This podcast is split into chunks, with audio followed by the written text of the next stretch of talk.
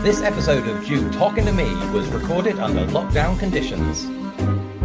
Hello, I'm Philip Simon. And I'm Rachel Krieger. We are two Jewish comedians. I'm Reform. And I'm Orthodox. And this is the chat show that recreates the sensation of finding yourself on the miscellaneous table at your cousin Hannah's bat mitzvah. You get all excited that the person next to you might be the one till your auntie points out they're actually your second cousin once removed. Each week we'll bring you two of our favourite funny Jews to chat about their lives, their experiences growing up and how much Jewishness plays a part. At mealtimes, are they Jaime or Hammy? Welcome to Jew Talking to Me. So, Philip, what's the most Jewish thing that's happened to you this week?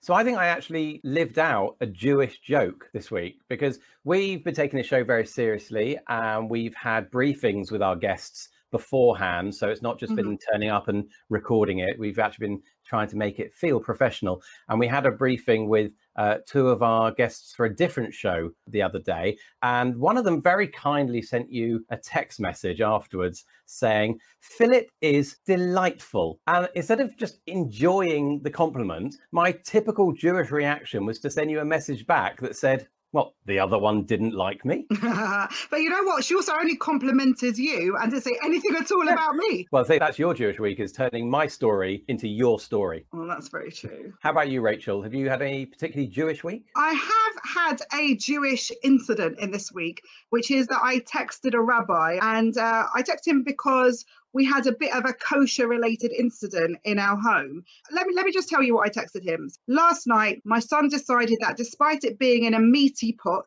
and looking completely different, my shepherd's pie mixture was actually vegetarian. So he put it on a plate with spaghetti and cheese and microwaved it for supper. Can I somehow re-kosher the metal knife and fork? Please pray that I have patience with my children. And then, because I was on autopilot, I added 2 kisses. Oh. Just 2 kisses. I mean, how many kisses would you put on for a rabbi normally? I would normally go for none. So what happened? Has he replied? He has not replied, but I could see blue ticks. So he's definitely read it. He has read it. And now my anxiety is what is going to happen. I don't know how he's receiving my message. Does he think there's some kind of affection underneath? How's he going to make his decision about what I do? Maybe he's deferring to a higher power before he gives you an answer. Like God? Well, his wife, I think. I don't know. I am still waiting for a reply.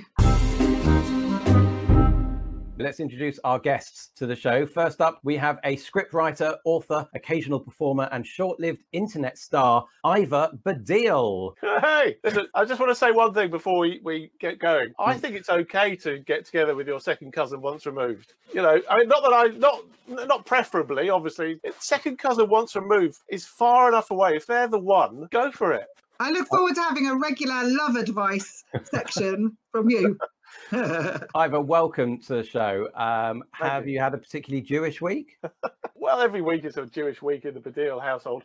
But no, fantastically, I had a salt beef bagel delivered to my door from Brick Lane Bagel Bakery. It's fantastic. You've got to get an app. I can show you the app on my phone. I'm allowed to show my phone. I'm doing it anyway. At the bottom there, and I make it bigger, just there is Bagel Bake. You've got to download the app and then order anything from the Brick Lane Bagel place. So we got a couple of salt beef ones and obviously smoked salmon and cream cheese as well. So I've got an app on my phone called Kosher Near Me, which basically tells you anywhere in the world the closest place that you can find kosher sandwiches. I am very disturbed, Ivor, mainly by the number of unread emails you have, and I really want somebody to get on top of your admin.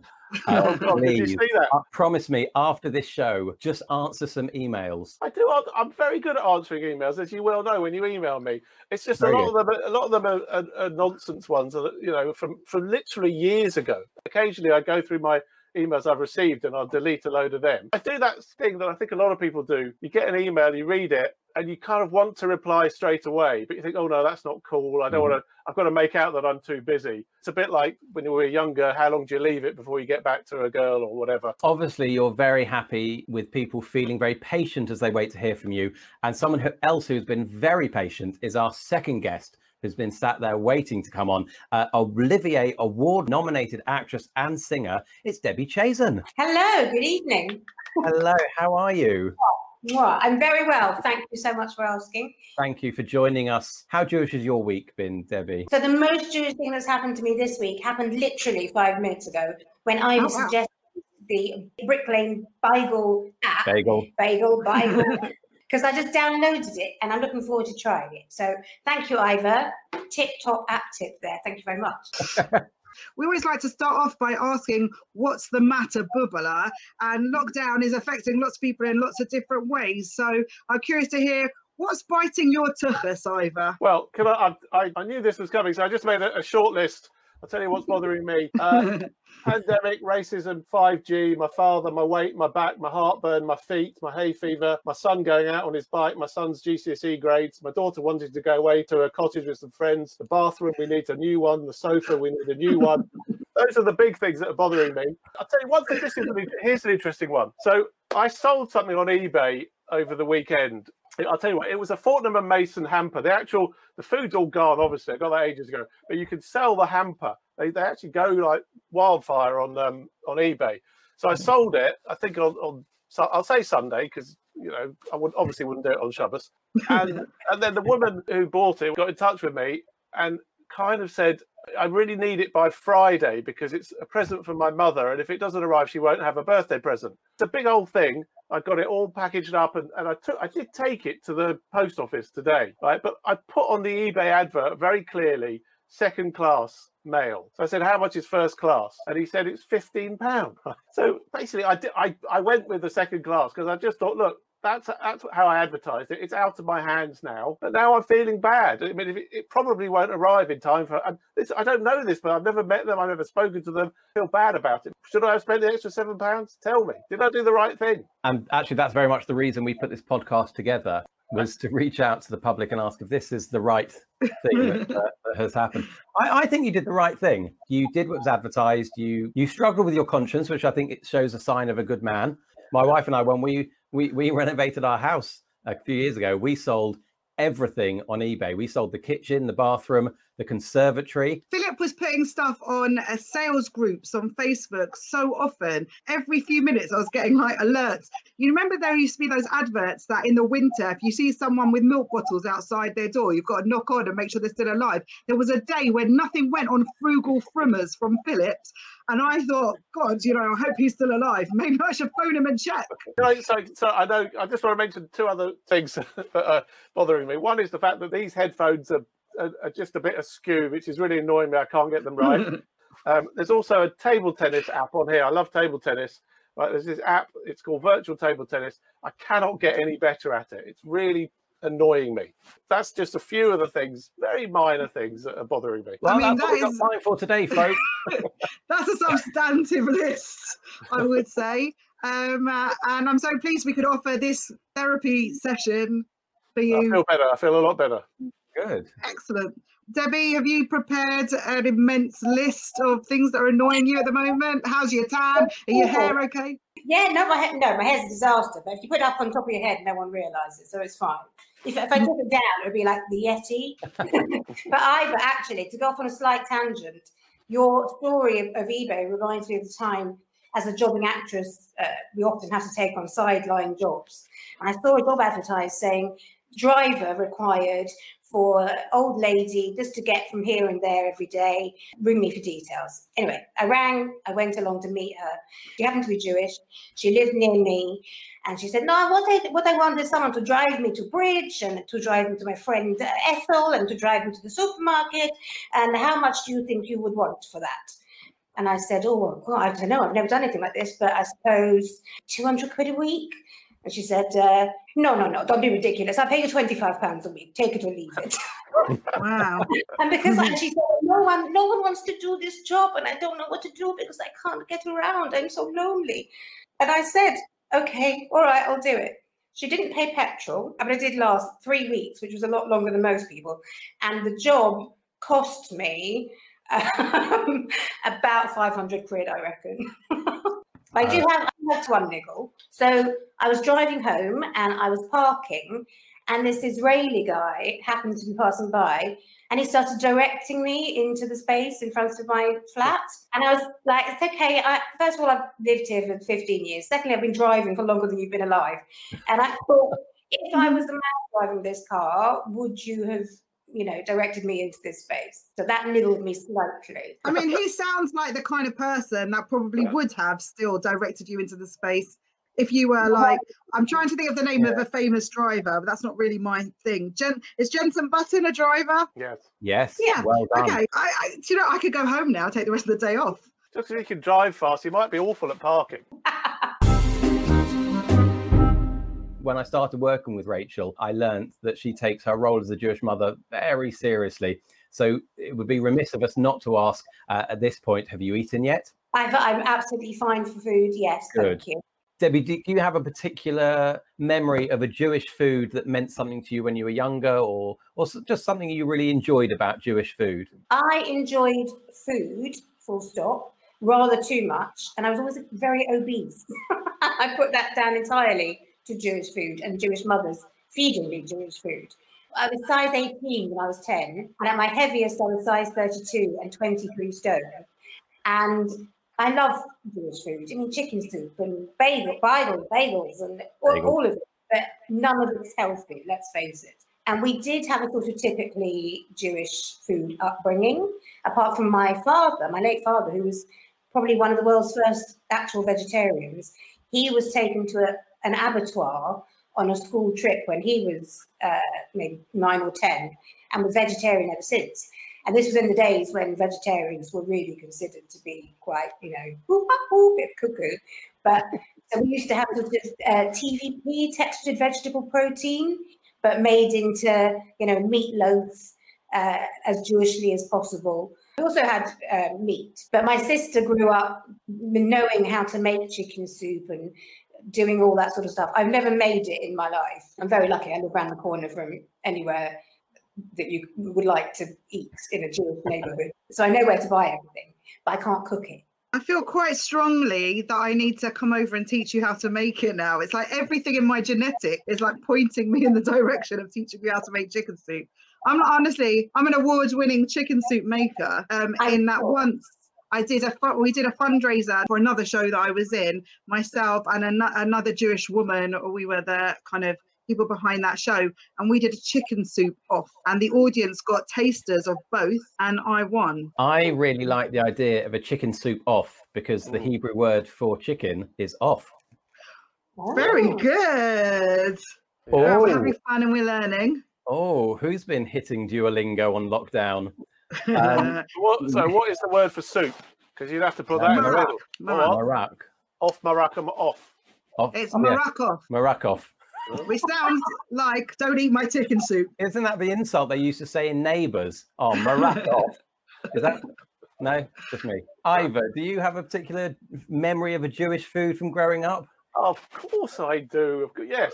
Well, yes and no. I mean, oddly, this is very strange, really, but my late mother was an awful cook, in complete contrast to just about all my Jewish friends. She was awful. She was famous for making roast potatoes that were literally like coal. They were like, they come out of the oven and they were just like tarred black and delicious, but they were so burnt. We had a frying pan that I don't think in my entire childhood that was ever washed. The congealed fat in there, they could have mined it for some sort of energy. It was incredible. And then we also had everything was out of a tin. I seem to remember every dessert was like tinned mandarins. But the other odd thing about my parents, God bless them, I love them, they were so inhospitable. Compared to my Jewish friends opening the fridge, I've not got a lot in. They said, "What, come and stay and eat for supper, stay the night, move in, whatever." My parents, I'll give you an example of how inhospitable they were. I came home one night, I was probably about 15, 16 with a couple of friends, and I was literally making them a piece of toast each. At which point my father came down the stairs and started shouting at me saying, "What are you doing? This isn't a hotel." So, oddly inhospitable. So almost sort of anti-Jewish relationship to food in a way. Having said that, I feel I should say my dad, the one thing he did, he never did any cooking, he never did anything like that. It was very traditional for reasons I don't really know. The one thing he made was chopped liver. So to this day, I can see him cooking the liver. And then we had one of those old mincers, I think, and you push it through and it was delicious. I mean, I mean, show me the Jew that doesn't love chopped liver, but my father's chopped liver was fantastic. My mother, I loved her matzah brai. She made lovely matzah brai. Her haroseth was second to none. So there was a couple of things she'd pulled out of the bag. I had a slightly distressing conversation with my daughter-in-law-to-be recently when she described matzah brie, and I quote, as sad scrambled eggs. Oh, no. It's so much better than that. Good matzah brie, I love it. It's fantastic. I thought that was going to be our first falling out. Maybe it'd be my second falling out after my rabbi. I was going to ask if he's texted you yet. No, I'm on stalkers. This is really going to be a thing, isn't it? Well, you know what? I mean, he's got one job, religious advice. Like, that's his only thing. He's probably gone to his rabbi and said, what do these two kisses mean? I don't understand. It's quite stressful, the waiting. I find the stressful thing with kisses in a text message. Do you ever find that the first one becomes a capital X? Yes. I go back and edit. I don't want the person I'm sending a message to get the impression that the first kiss was more valuable than the second or third. Can I just tell a story involving kissing and rabbis and things like that? Years ago, I used to be a teacher, and I did my teacher training at Leicester University, just was up there for a year. And I got invited to for Friday night at the rabbi's. And I arrived and I was introduced to his wife. And I went to give her a kiss. And her head is here, and then her head just sort of dropped down. So I thought, that's a bit odd. So I dropped down a bit further and it went down. I promise you, I got to about the floor before I realised that I wasn't meant to kiss her and she was trying to avoid me. It was incredibly embarrassing. It seems quite excessive way of avoiding somebody just to try and shrink yourself lower and lower down, as opposed to just saying, I'm religious and I don't touch men. Yes, it was very, but then, well, you know more about this. I mean, she can engage with me, can't she? To an extent. No, but she could have done that. You're right. She could have said to me, oh, I'm sorry. You know, or get off. I was just going to talk about the time that my husband and I met a very religious Jewish lady, and he put out his hand to shake hers, and she said, Kung Fu Jew, don't touch. That's so cool. That is a very cool way of doing it. Cool but bizarre. I mean, I guess if you have no context of it being a thing, that would be really weird. I mean, you just think she's dangerous, like she's so dangerous. You can't touch her; she'll just slice you in half. Yeah. This has gone to a very dark place. Well, it has, and the original question was, "Are you going to kiss your rabbi?" Twice. Oh, Rachel, it sounds like there's going to be a real broigus now between you and the rabbi, and maybe the Rebbitzin as well. I didn't even think about her. Well, I mean, I do love a broigus. Tiny little disagreement or a mistake or a misunderstanding can schlep on like through many generations. I'm just curious to know whether you've come across any broiguses, like really petty disagreements in your families or amongst your friends or even celebrities, whatever, that have rumbled on and on and on. Debbie, what about you? I can't think of any sort of celebrity broiguses, but I was going to talk about my own family. My late father's side are Scousers, and my late mother's side were Southerners, and they couldn't be more different. The Scouse side, you know, they don't talk to each other for years on end because of something someone said, and you're like, so what's the current state of play? And so, oh no, they're talking now, and then a week later they've fallen out again. And my uncle, I won't name names in case anyone is watching this who knows him. You will know. If you live in Liverpool, you'll know him because you've probably been sued by him at some point over something. He's always got some kind of case going. It's always kind of very tenuous, and he never seems to win. Have you got any good stories? I've been involved in the whole anti-Semitism in football thing around the Tottenham chanting the Y word, and I had lots of fallings out, hefty arguments with a lot of other Jewish Tottenham fans who, who would argue that they thought it was okay to say it. But the main one in my family, it's quite sad in a way. But my father and his best friend, and this was a guy, you know, he grew up with it. He's from South Wales, and he had three kids as well. I've got the three of us, and you know, we'd go on holidays together. They were really tight. They were big buddies. Probably in my father's late 40s. The other guy, who I also won't name, he sold my father a car. And I think within about a week or so, the car completely broke down. I think it was just undrivable. Turned out it was some hairline fracture that the AA checked it. And it was so hairline that nobody would ever see this and you wouldn't even know. So the other guy then refused to give my dad back his money. Or I think he offered him a derisory amount. And then it just escalated from there. And then, to be honest with you, they never really spoke again. We as children, and then as we grew up, I think we arranged a couple of meals for them to try and, because, you know, they loved each other. That's the terrible thing about real broiguses. It's about people ultimately, you know, who really love each other. It's a bit like in football, a local derby. Actually, they're the same people. They just happen to be their neighbours. They're the same people, and yet because they're so close, they kind of, they fight. I like the idea of you lot and the other children making these romantic meals to bring them back together, like Hayley Mills in The Parent Trap. That is a Disney film I'd love to see, though. The Brueghers.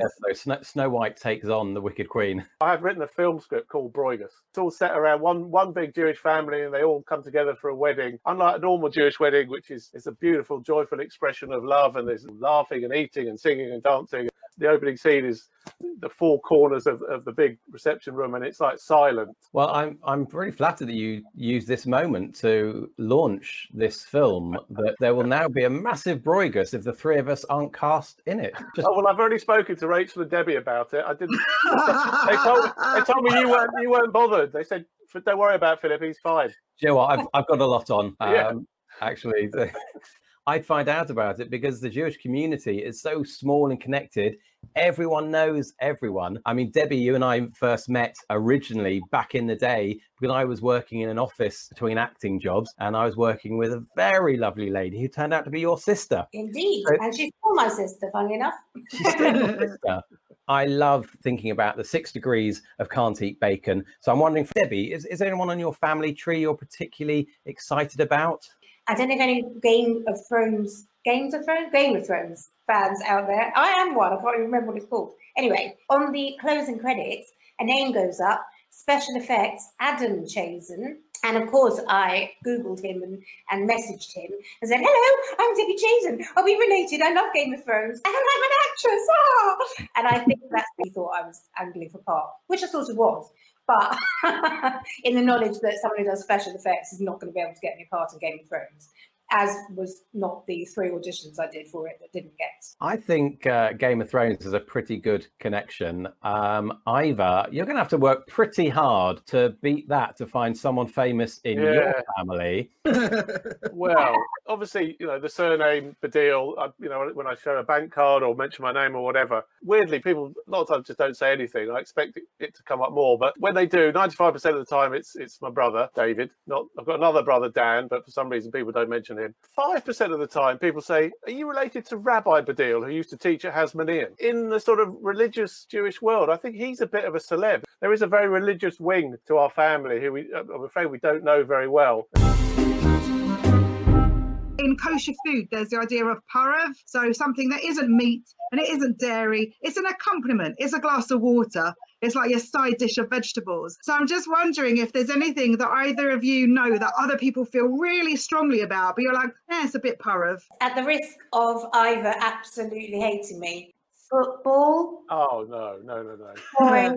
Yeah. Sorry, I tried. I bought my husband tickets to go and see, I think it was England versus San Marino at Wembley, because I thought, well, I don't like it on the television. I can't be bothered. But maybe if I see it live, it'll be so exciting. I'll get drawn into it and it'll change my life. And it didn't, sorry. I am with you, Debbie, on this. I'm really not that fussed. I was the one in our antenatal class where one of the dads said he was really excited because he knew that he was having a son, and that meant he could definitely take his child to football. And I was the one that said, well, I think they let girls go to football now. Football is para for you. Ivor, how are you feeling? I get it. I just can't tell you how much I love football. You know, I've got two children. You can see the Chelsea shirt behind there. I'd love both of my children to love football. My daughter, I don't want to be sexist about it, but if she had, it would have been great. She doesn't. But my son, thank God, he loves football now. And thankfully, he's a Chelsea fan. And, you know, it's brought me so much joy. I kind of want him to get the same joy out of football that I have. But I understand people who don't get it. But I actually did take my other half to a couple of games, and she kind of admitted that she could see the excitement and the way the crowd noise and everything. She could see why people get excited. How would you have felt if your son didn't want to support Chelsea? Good question. When he was quite young, there was a thing called Build-A-Bear. Philip, you might know that. Are your kids into Build-A-Bear? They aren't into Build-A-Bear, mainly because we don't like spending money on them. Oh, good, yeah, very wise. But we do know of Build-A-Bear because we walk past, and every time, although it looks busy, we do tell them it's closed. They're very wise because it's really expensive, but For people who don't know, it was the sort of thing you could make your own bear. You went and you get the outer skin and you stuff it full of, you know, whatever you stuff it with to make the bear. You get all sorts of costumes for it. And we were in the Covent Garden shop one day, and he probably was about six. And he must have known, he very meekly came up to me with a teddy bear-sized Arsenal kit, which is really like a dagger to the heart. I mean, he went, Dad, can I get this for my bear? Through gritted teeth, I said yes. But then maybe he picked up on it, my subliminal message. But then about 5 minutes later, he went and got, I think it was a Batman costume or something, and he said, I'm going to have this instead. And ever since then, it's been Chelsea all the way, which is such a relief. There was a noise of a text message there, but that wasn't my phone, and it wasn't a message from my rabbi, so just... From your rabbi to me. Is this the start of something beautiful? Ivor, obviously you're very passionate about football, but is there something you feel a bit more powerful about? Well, I wondered whether it might come up already, and it has. It's Game of Thrones. You know, I sort of should be into it, but I've tried. I've watched a bit of a few episodes. Don't hate it. I'm sure what the little bits I've seen are good. It hasn't grabbed me at all. I've watched every episode. I could not tell you who anyone is. I haven't got a clue. I've watched them all. I take it or leave it. I used to watch them when I was on my lunch break, when I was temping in a synagogue. And for some reason, it was only at the moment the rabbi would walk past my desk that's when I put my clothes off in the episode of Game of Thrones, just to be clear. Yeah. But I don't get it. I don't get the excitement. Debbie, you look horrified. Well, to be honest, so we caught up with it late in the day. We didn't start when it began. We didn't start watching it then. It's stunning. The performances are great. The costumes are great. The settings are beautiful. The script is stunning. So I wouldn't say I'm a super fan in that, you know, I couldn't tell you anything or anyone was, but I loved watching every single second of it. Our show's all about Jewishness. So, Ivor, how Jewish are you? Blimey, what a question. What's the most Jewish thing about you? The fact that I just kind of went, oh, blimey, what a question. Probably that. No, look, I'm very Jewish. I love being Jewish, but I'm very culturally Jewish. I had a very weird Jewish upbringing. I went to North West London Jewish Day School, which people may know is a very religious Jewish primary school. I went to school every day with a couple and sit, and yet... Often for breakfast, my parents would give me bacon, which was very, very confusing. I mean, my main Jewishness came through Habonim, which I went to from the age of 8 and absolutely loved. It was kind of the making of me, really, because I hated my secondary school. I went to City of London, which might as well have been a Jewish school. There was, I think, 300 Jews out of 800 boys. But as a school, it just, I didn't take to it. You know, culturally, I love being Jewish. You know, dancing at a Jewish wedding is when I feel most at one with my culture. I am very Jewish. I use Yiddish words. I like Jewish food. A lot of my friends, because of that upbringing, a lot of them are Jewish. I identify strongly with being Jewish, but I'm not religious, not really at all. Me and my brother's family will do a Seder night, we'll do Hanukkah and a bit of Rosh Hashanah, but, you know, we don't do it properly. We don't even do it on the right night. We're so busy now that, you know, roughly around that time, we'll sort of say, when are you free? The last few years, I don't think it's ever been on the right night, but it's not about that. It's not about getting it right. It's about spending time with the family. And don't shoot me, but my other half is not Jewish, so technically my children aren't Jewish, but they like the fact that I'm Jewish, and they consider themselves Jewish or half Jewish. That's important to me. You know, I want them to know about their Jewish background, their Jewish culture. My other half happens to be Methodist. It's important they know about that culture as well. If you make a decision such as mine, then you can't sort of say, I'm not going to celebrate the other person's culture as well. I've never had a Christmas tree growing up. We never celebrated Christmas. And I thought I might find it a bit odd having a Christmas tree in the house. But actually, I don't. I really like it. A proper nice Christmas tree is a very nice thing. Doing that alongside Hanukkah, you can sort of do both. And if my children decide to become more religious in one way or another, or Buddhist or whatever, or not at all, then it's fine by me. I hope I've given them I am giving them a fair degree of Jewishness so they can make that decision. As an Orthodox person, like my world is bound around these specific times and dates for doing things.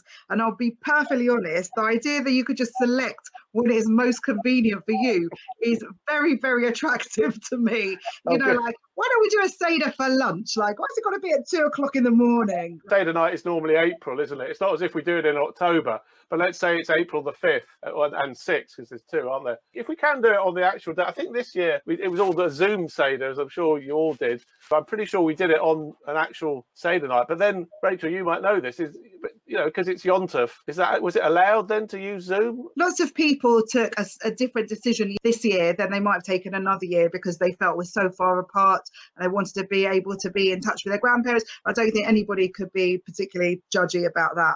Funnily enough, I have become quite friendly with a Chabad rabbi recently in the last year or two, and I had a sort of Talmud lesson with him, I think it was about 2 or 3 weeks ago, because I'm fascinated by the Talmud. I love the notion that really what it is that, as far as I understand it, and I don't understand it very well, you know, a load of learned rabbis kind of questioning, arguing, challenging, debating. And to me, that's the essence of Judaism.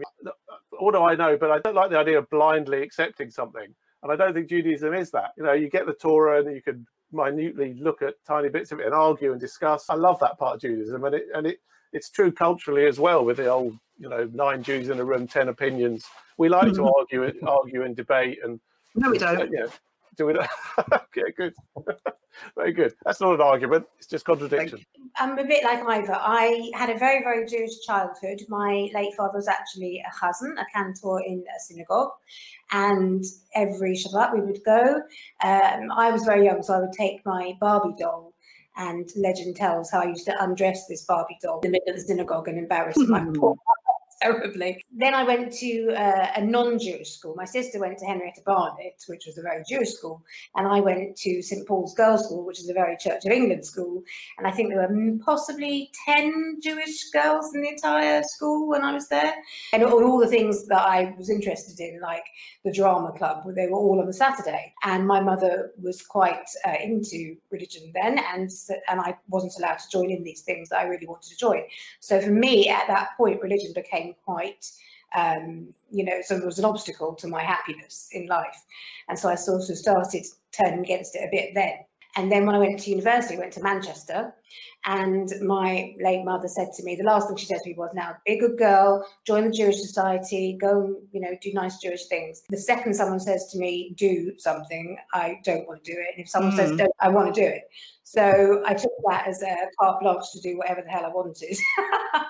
And Friday nights, I'd phone my mum and say, yes, good Shabbat, Shabbat Shalom, and I'd go to the pub. And it was, you know, finding myself, because I'd had a very sort of strict, possessive Jewish mum. So I was just, you know, finding freedom in those years. And actually, my husband is Jewish, but about as religious as I am. We live in Golders Green. We don't have children that we have to bring up in any particular way. So I always say, you know, we live in Golders Green. We've made Aliyah. What more do you want? We're there. We've done it. And my sister is still very into her community, and she takes part in all the festivals, and she is the good sheep of the family. I'm very much the bad sheep of the family, but she's, you know, she's taking it all on her shoulders to be the good girl.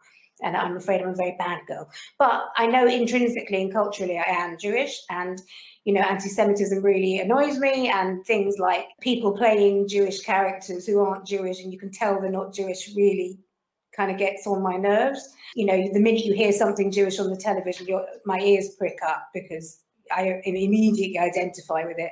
So, for example, The Simpsons will be on, and I'll be multitasking. But the other day there was an episode that started with the bar mitzvah, and of course I had to watch the whole thing because it was Jewish. It's so inside me that it will always be a part of me, and it cannot be denied. I'll use Yiddishisms. I love Jewish food.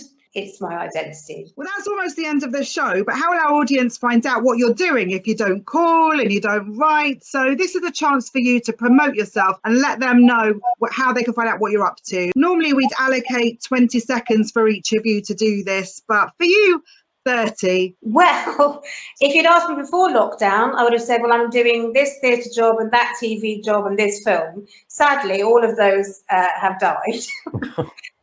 But I have been very productive during lockdown, and I have started a sort of cabaret thing that I'm getting involved with.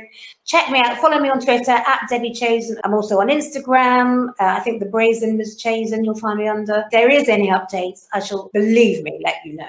I love the idea of the Brazen Ms. Chazen. It had to be done. And Ivor, what about you? Yeah, @Ivor Baddiel, or I'm on Facebook or what have you. I've written a children's book, but that won't be out till next April, next Pesach time. So have me on again and I'll come and promote that properly. I'm going to mention my internet film because my brush with internet fame. All that's brought me is a lot of unpaid work. So I've done 3. I did a film for the NHS, which involved a load of celebrities making fun of the whole heroes thing. And I'm doing two other short films. They're both coming out relatively soon. One's for Noah's Ark Children's Hospice, which people may have heard of, which is desperately in need of money. And the other one is a new organisation called Faith United, which has, I think, been set up during lockdown to have a sort of interfaith communal response to the whole thing. Excellent. I'm just going to tell you that I have now had a response. So I thought I would share it with you in case anybody's worrying about what happens if their child microwaves milk and meat together. And the response I've received is this: wait 24 hours, clean them, and then boil them in any pot to make them kosher again. So there you go, right. Cliffhanger. Hang on though, that wasn't the only cliffhanger, was it? What did he say about the kisses? Oh, he didn't mention the kisses, but he did think that my message was funny, how I said about pray for me. He replied, I thought you were funny, your last line really cracked me up. 4 exclamation marks, no kisses. Did he say no kisses? No, I'm just telling you. He's left it open. That's very smart. He's got plausible deniability now. Do you think that's it? I've absolutely loved this show, and I would always think of Debbie now as the Jew who introduced us to Kung Fu Jew, and Ivor as the Jew who cast everyone in a film except me. As my grandfather used to say, I loved seeing your smiling faces arrive, and I will love seeing your little tuchuses leave. And we have come to the final moments of this week's show. We'd like to thank our guests, Debbie Chazen and Ivor Baddiel. Please follow them on social media. Follow us on social media at Jew Talking without the G. Join us next time on Jew Talking to Me. Jew Talking to Me was hosted by me, Philip Simon. And me, Rachel Krieger. It was produced by Russell Balkin. I'm genuinely concerned that you two have been cast in a film that I've not.